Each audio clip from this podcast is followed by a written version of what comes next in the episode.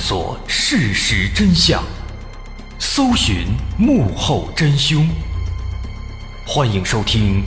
绝密档案》。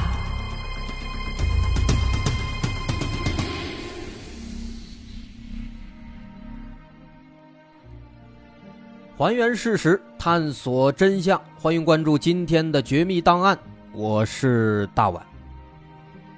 今天咱们要说的这个故事发生在一九七四年的一个温暖的秋天。这一天对于十二岁的美国小女孩简来说是一个令人开心的日子，因为按照原计划，今天她要和热心的邻居罗伯特叔叔一起外出骑马。但是在这天早晨，当她醒来的时候，却发现自己的胳膊和腿被绑在了一张床上。他吓坏了，惊恐地四处打量，发现这并不是在自己家里，而是一个陌生的房间。不过还没等他仔细观察，就突然一阵头昏脑胀，昏睡过去了。在接下来的几天当中，他始终都是这个状态，一会儿清醒，一会儿昏迷。他非常害怕，但是又不知道自己在哪儿，也不知道自己为什么会变成现在这样。更加奇怪的是，有时候醒来以后，他发现自己是被绑住的，但是有时候又是被松开的。这说明有人在他睡着的时候来过，但更可怕的是，他完全不知道对方是谁。在短暂的醒来的时间当中，他会竭尽全力地观察周围的环境。他发现这是一个很小的房间，房门就在对面，但是被锁住了。窗户也非常小，但是他发现窗户外的风景在不断的倒退，这让他意识到自己现在是在一辆行驶的房车上。但是具体在什么位置、什么地方，他观察窗外，窗外的景色千篇一律，都是沙漠和仙人掌之类的植物，他根本无法判断。直到后来，在又一次醒来之后，他发现枕头旁边多了一个小对讲机。不久之后，对讲机里传来了一个男性的声音。紧接着，这个声音告诉了他一件匪夷所思的事情。这个男生说，他们是来自一个即将毁灭的星球的外星人，他们从简出生开始就一直在监视他，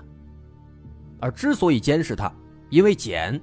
是那个被选中的孩子，用来拯救他们的星球的孩子。这些外星人给简取了一个代号，叫做女性伴侣。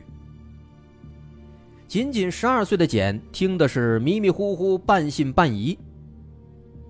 之后对讲机里又说，当简遇到一个男性伴侣的时候，他们会给出进一步的指示。说完之后，对讲机没有声音了，而简又一次昏昏欲睡了。就这样，这辆房车开了大约三天的时间，简也睡了三天，然后他就被车外嘈杂的声音惊醒了。此时车已经不动了，他发现自己身上的铁链也已经被解开，然后对讲机里又一次传出了那个男声。这个声音让他打开门，去到车的外面。于是这个充满恐惧的小女孩打开门，来到了房间外面。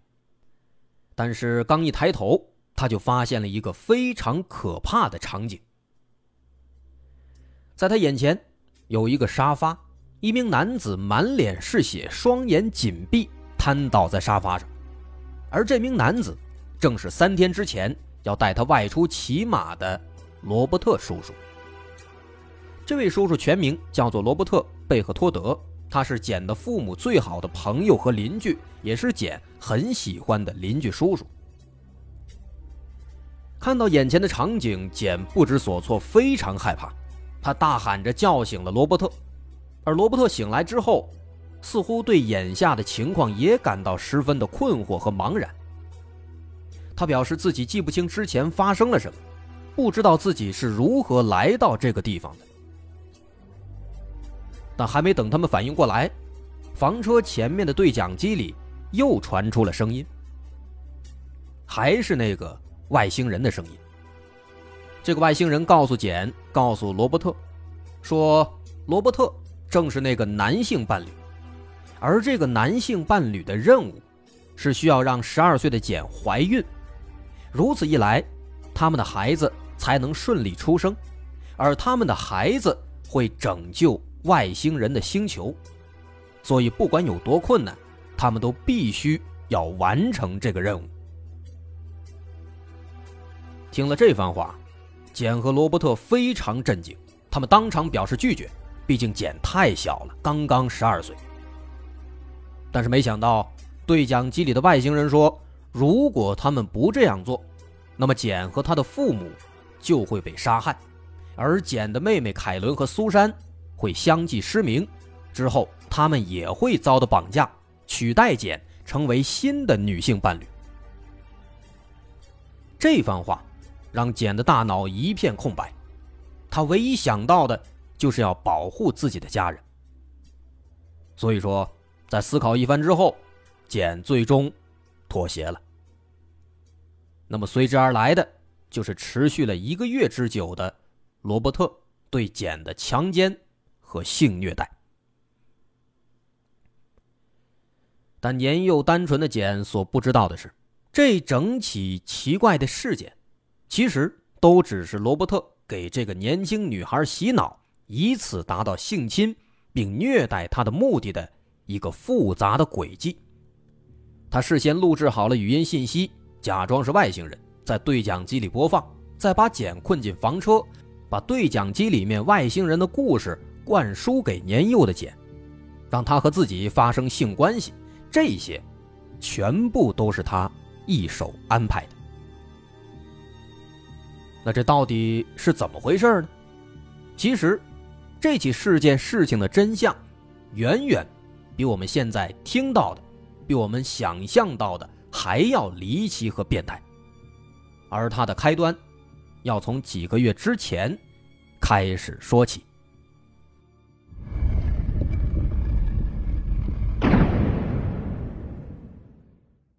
十二岁的简和父母一起住在美国爱荷华州的家里，他们一家人感情非常好，简的童年也一直过得很幸福。他的父亲是做生意的，开了一家花店，母亲是家里的全职太太，她还有两个姐妹，分别叫凯伦和苏珊。一家人很幸福，经常出去野游，一起打球、游泳，无拘无束的聊天。然而，这种美好的日子随着一个男人的出现开始发生了变化。有一天，简的父母在教堂结识了一个年轻风趣的男人，他的名字就是罗伯特·贝赫托德，他是新搬来的邻居，离简的家相距两个街区。这个罗伯特也是个商人，家里有妻子，还有很多孩子，跟简的家庭差不多。随着慢慢的接触，这个彬彬有礼、风趣幽默的男人很快就赢得了简的父母的好感，两家人不久之后就发展成了关系颇为密切的邻居和好友。不仅是简的父母喜欢他，简和妹妹们也非常喜欢这个叔叔。原因很简单，这个叔叔每次来总是会带很多的玩具，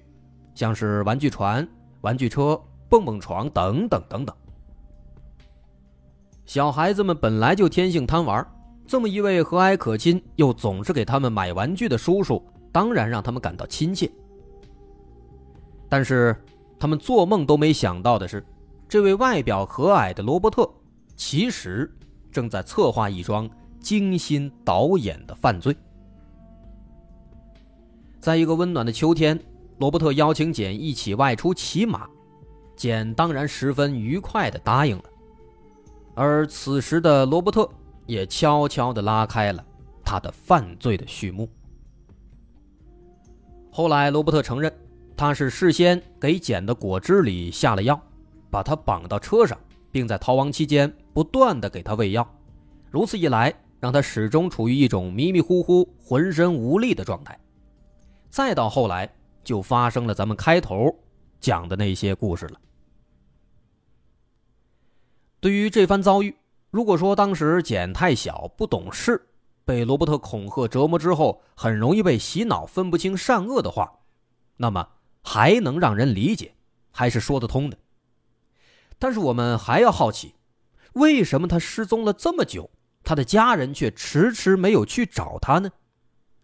简和邻居叔叔出去之后就消失了，难道他的父母不担心吗？真实的情况其实是这样的，简的父母是在简失踪五天之后才犹豫着报了警。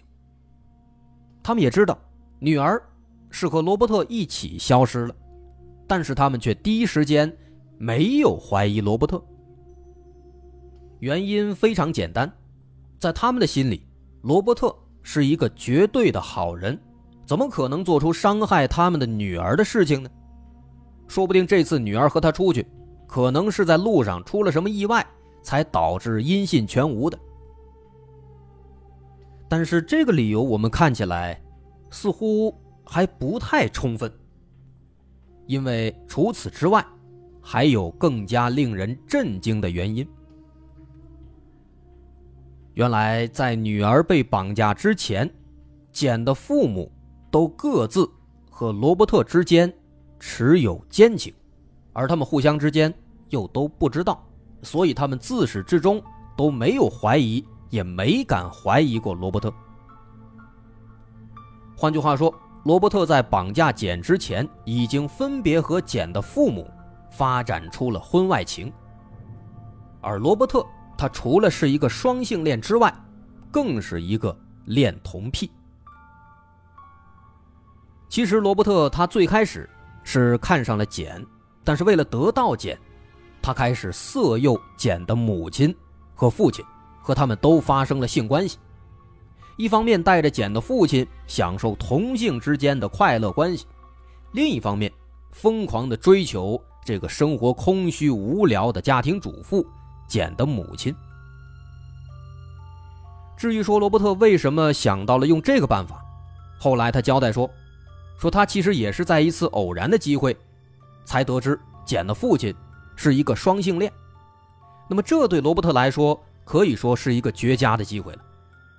于是他凭借着自身的魅力开始勾引简的父亲，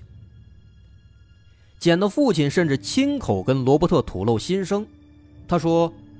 我受不了我的老婆了，我想找个男人做爱。所以自此之后，这两个男人多次外出私会，甚至曾经在他们家的车库里面互相帮助对方做那些不可描述的事情。而另一边，搞定了简的父亲，罗伯特又对简的母亲展开了疯狂的攻势。简的母亲每天操持家务，本来就已经很寂寞很无聊了，所以说在罗伯特的轮番攻势之下，简的母亲也沉沦了，双方经常趁着丈夫不在的时候偷偷的发生性关系。但这对父母所不知道的是，罗伯特所做的这一切都是为了能够接近他们的女儿十二岁的简。当罗伯特相信自己已经成功的诱惑了简的父母之后，他开始找机会偷偷来到他们家里，跟简同床睡在一起，并且告诉简这是他们之间的小游戏小秘密，没有必要告诉其他人。直到后来他在确定得到了这对父母的更多的偏爱和袒护之后，他才放心大胆的找了一个理由把简给诱拐了。而简的父母正是因为他们心里有鬼，底气不足，所以在女儿失踪之后都没有提出对罗伯特的怀疑。但是当他们终于按耐不住开始报警的时候，其实简已经被罗伯特带到了墨西哥了。